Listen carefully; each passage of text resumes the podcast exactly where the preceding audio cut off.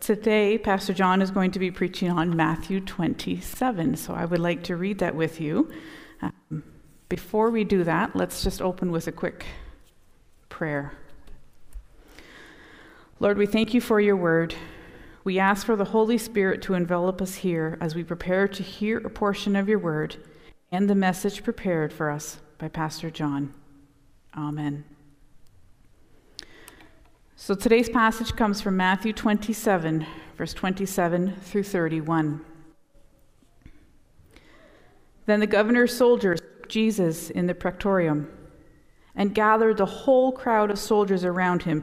They stripped him and put a scarlet robe on him, and they twisted together a crown of thorns and set it on his head. They put a staff in his right hand. Then they knelt in front of him and mocked him. Hail, King of the Jews, they said. They spit on him and took the staff and struck him on the head again and again.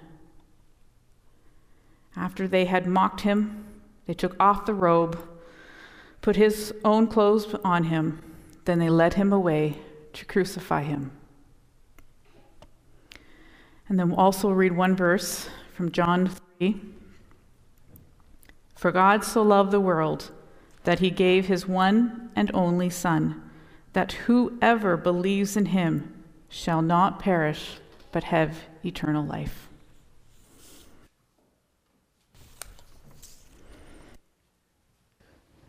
Thank you, Sylvia. Maybe some of you have read the title in for the message, that was not quite the right title. Uh, I'm not speaking about the waiter of the cross, I'm talking about the wonder of the cross. And I pray that as we look together at the cross of Christ, our hearts will be turned unto Him, that we may know the price that was paid for our redemption and follow in, in his steps. A lot of the message will follow the hymn when I survey the wondrous cross. Isaac Watts, writer of many of our hymns, pastor of the Church of Christ in London, England, wrote this wonderful hymn, When I Survey the Wondrous Cross. The message, beloved, of this hymn is going to take us to the heart of Christianity. The characteristic symbol of our Christian faith has always been the cross. The authentic believer glories in the cross as both the wisdom and the power of God and the only hope the only hope for the world. And we still sing today, as it did centuries ago now, the wondrous cross. Now, why is that? What is, or what in fact do we see when we survey the cross? We look at it every Sunday. What do we see in the cross? When I survey the wondrous cross, I see a victorious personality. To the citizens of Rome, the hymn would be not very attractive, it would be very unintelligible, unintelligible. It would be shameful for people to think of the cross because the cross was a horrible way of dying. How then has this ancient form of execution become the glowing theme of a great hymn and of a world religion? The answer is found, beloved, not in the cross itself, but the one who dies on the cross. God was in Christ and Christ died on a cross. That is the transforming factor, the reason why this symbol of sadistic wickedness is now the magnet of humanity. Manhood. It draws people to Christ.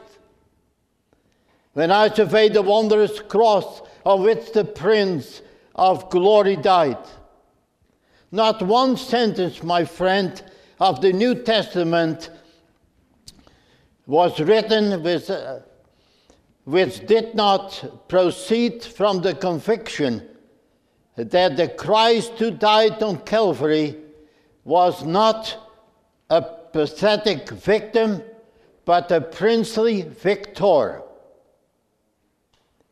The church has always surveyed the cross in the light of streaming from an empty tomb, the crucifixion, the resurrection light. This is vital because the resurrection vindicates the person of Christ and marks him out as the very Son of God with power. The miracle is, however, that Jesus himself saw his victory before the resurrection in the apparent in the midst of apparent defeat. Read the gospel records. It is as, as the conscious master of the situation that his, he marches to his death. He was in control always. His life is not being taken, his life was given. You will find nothing in all the crowded records of history and literature to match the majesty of Christ crucified. To the last, he shows no sign, no trace of self pity. In his agony, he is more than, com- than conqueror, superbly patient under insults and injury, and even wore his crown with dignity. You heard the scripture, what they did to him. I'll come back to that later. We listen to his words of compassion on the cross. Father, forgive them, for they know not what they do. Woman, behold your son. Son, behold your mother. Today you will be with me in paradise. As the theologian said, he reigns from this tree. This passion is action, strong and selfless, to the very point where history itself is rent in twain. And he utters the words, It is finished. And he gives up the ghost.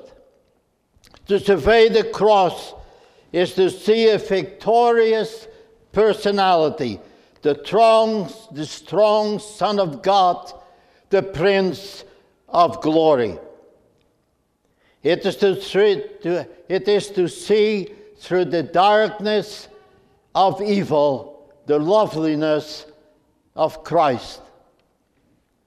The centurion in charge of the crucifixion said he never saw a person die like Jesus died. And in the end, after the uh, darkness, the earthquake, he said, Surely he was the Son of God. The cross is wonderful, beloved, because the victorious personality of Christ made it a throne the kingdom is his, and the power and the glory. Therefore, forbid it, Lord, that I should boast, save in the death of Christ my Lord. When I have surveyed the wondrous cross, I don't only see a victorious personality, but I see a sacrifice. There were two others crucified with him, one on each side, but they were crucified because of the evil that he had done. But why was this young prince of glory there? Why did he steadfastly set his face to go to the cross as his historical destiny?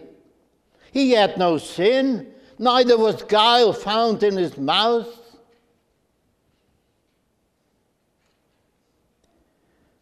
The, the New Testament used all kinds of images in an effort to convey the meaning of the death of Christ. They all present a certain aspect of that great event. But at the end, they leave us at the, with face to face with a mystery beyond our understanding. One thing at least is certain the death of Christ was a sacrificial death.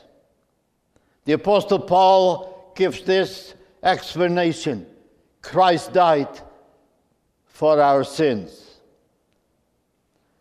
The sacrifice of Christ, beloved, reveals the true nature of our sin. Some people may ask, what is sin? And Isaac Watts writes of pouring contempt on all our prides, he is writing about the real meaning of sin. Sin is pride, man's proud claim to be independent of God. Man is a rebel who has rejected his destiny, arrogantly taking the place of God. And standing at Calvary, we see this as never before. In the mirror of the cross, we see ourselves as we really are, with all our pretensions, excuses torn away. No longer can we rationalize sin and explain it as explain it away as sheer dumb ignorance. It is pride, my friend. Pride expressing itself in the evil things which compass the death of the sinless Son of God. At the cross, I realized this. There I realized the depths of the sin in my own life as I wrestled these last two weeks, as I shed many tears, when I looked at the cross time and time again.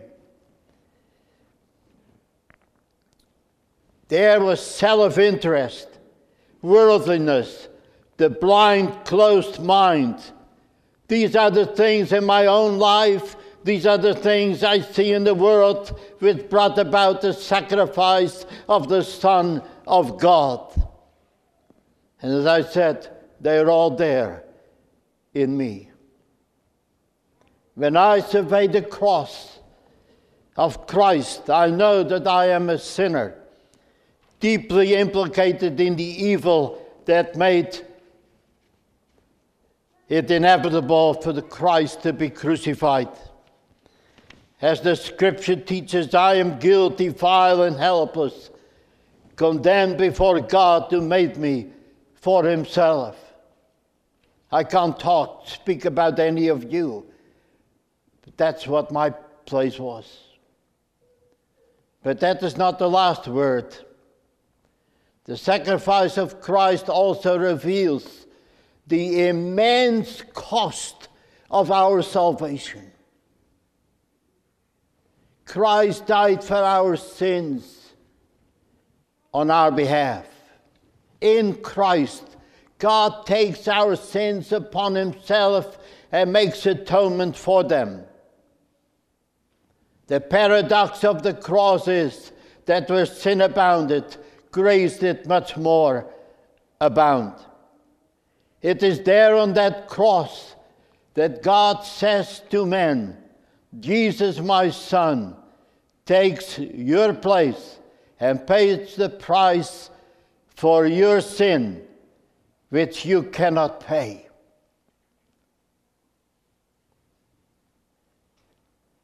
You are all the rebel who should be dying the death which is the wages of sin.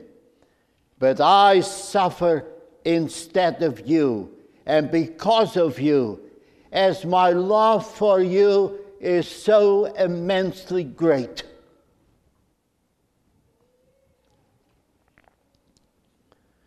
It is there on that cross that the Prince of Glory offers a full, perfect, and sufficient sacrifice for the sins of the whole world. It is there on that cross that we sinners are brought into acceptance before God, ransomed, healed, restored, forgiven. How tremendous was the cost!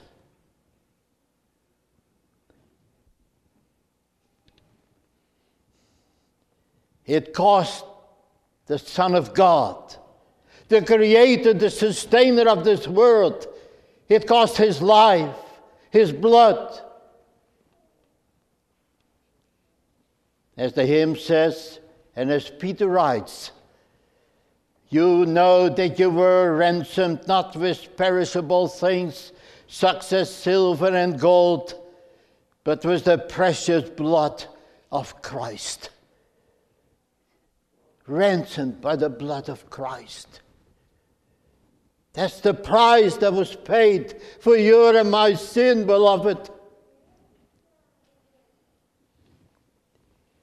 It is the cost involved in the achievement of our salvation, a cost so monstrous and unthinkable that makes it moral and moves us to respond in repentance and faith. When I look in the face of the Son of God on the cross, I can only say, God loves me so, so much at such a great cost. George Young, pastor in China, who tried to, was going to learn Chinese.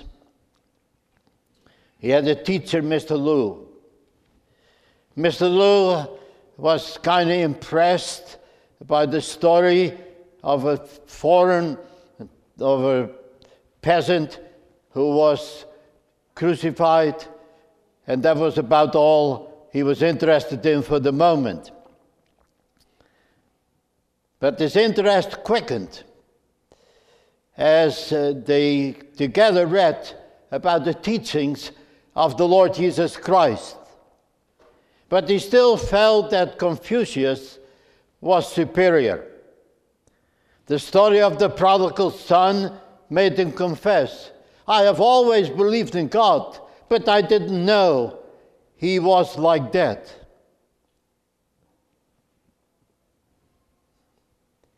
But the story of the crucifixion reduced him to silence.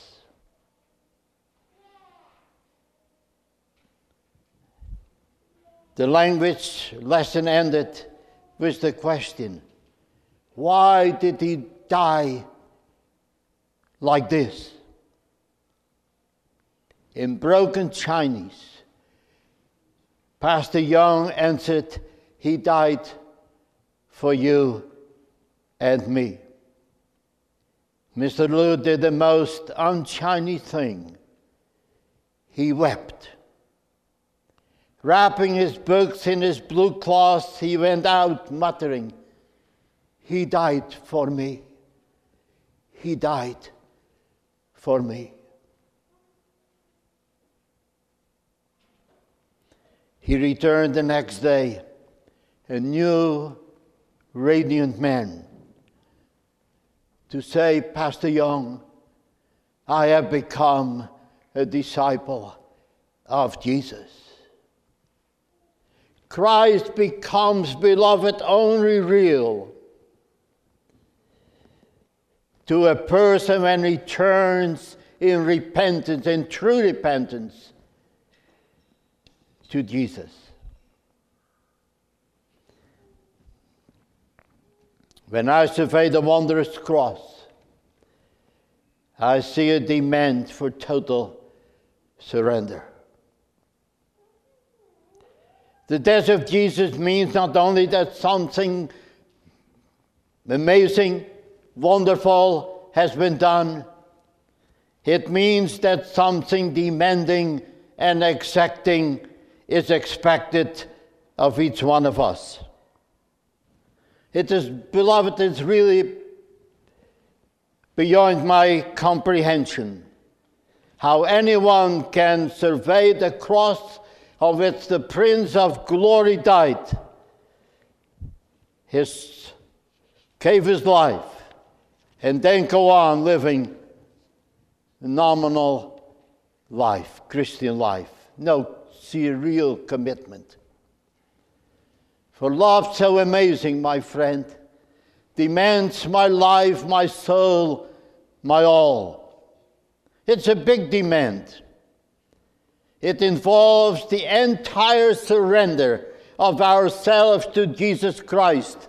It involves the fellowship of Christ's suffering, bearing in our bodies the marks of the living and dying of Christ here on earth.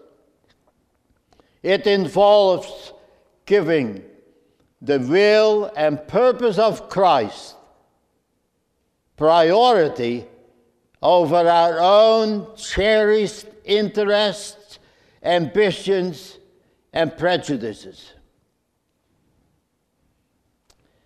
I lament the spiritual apathy and secular outlook of the time in which we live. Somehow, within the, in the church has come a philosophy that we do not have to worry too much about what the scripture says. We only have to worry about how we feel. If we feel happy, then everything is fine. Christianity has become cheap Oh, we talk about loving one another. But the love that the world talks about is not the love that Christ talks about. When Christ talks about love, he says love means giving your all, giving yourself. Not asking, what can I get? Today, within the Church of Jesus Christ, has crept a philosophy that God should make us feel happy God should make us feel good. My friend, God has given us life not just to make us feel good, but to glorify Him. That is our purpose here upon earth for you and for me to glorify the King of Kings and the Lord of Lords.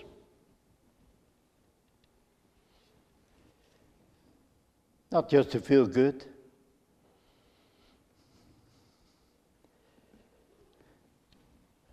the majority of nominal Christians have yet to discover that there is no such a thing as Christianity without tears. Tears for our indifference to the Christ. Tears for our sin, which caused the horrible suffering of the Prince of Glory. We read about or heard in the scripture. Oh, I've read every aspect of Christ's suffering these weeks, these last two weeks. And I am just ah, amazed what they did to the Christ. Can you imagine They spat him in his face. They slapped him. They put a crown of thorns on his head, and that was not enough. They took a club and hit it a few times. Can you imagine the suffering?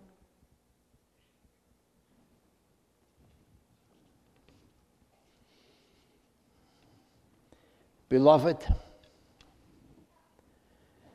there is no painless way of following in the steps of the Prince of Glory.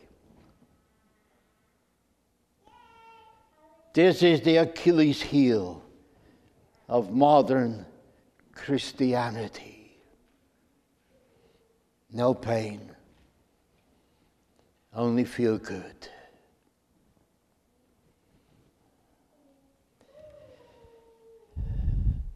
I read of an American businessman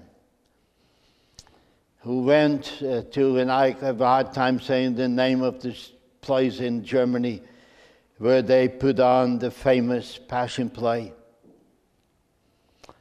After the play, he went backstage to meet Anton Lang, Anton Lang who then played the part of Christ.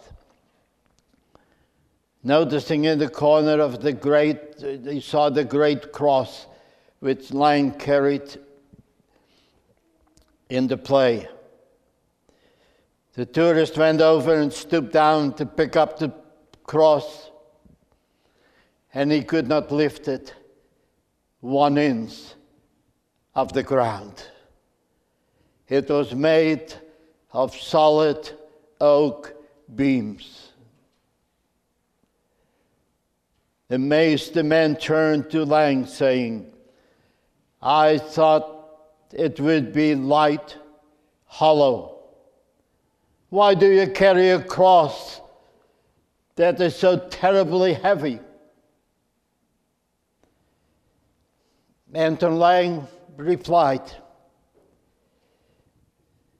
Sir, if I did not feel the weight of his cross, I could not play his part.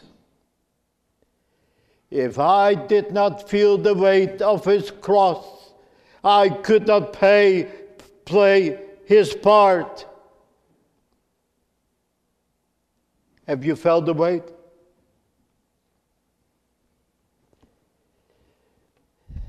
Peter writes, For this you have been called, because Christ also suffered for you, leaving you an example that you should follow in his steps. We have been called to follow Christ, my friend. This is going to be Easter again. We think of the suffering, but the call goes out to follow in his steps even though it costs our suffering. The demand of the cross is for total surrender, nothing less. Total obedience to God's word. No compromises, no throwing out part of it. We must feel the weight of His cross, beloved, if we are to play His part in the drama of the world's redemption. And I believe that the person who truly, really surveys the cross of Christ is eager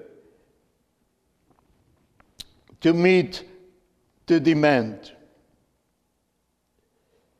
Were the whole realm of nature mine, that were an offering far too small love so amazing, so divine, demands my life, my soul, my all. No, friend, my friend, love so amazing shall have my life, my soul, my all. How about you? Amen. Let's pray. Heavenly Father, you have called us to be your people, your children, to be living witness of Christ, to live the life of Christ here upon earth. Help us to understand, Lord, your truths, your word. And help us, Lord, to glorify you for which you have redeemed us. In Christ's name, amen. I wish we could all sing the song, When I Survey the Wondrous Cross. Please sing it in your heart. And I encourage you to take out some little while of your busy schedule and sit still and look in the face of the Christ who died and suffered on the cross of Calvary for you.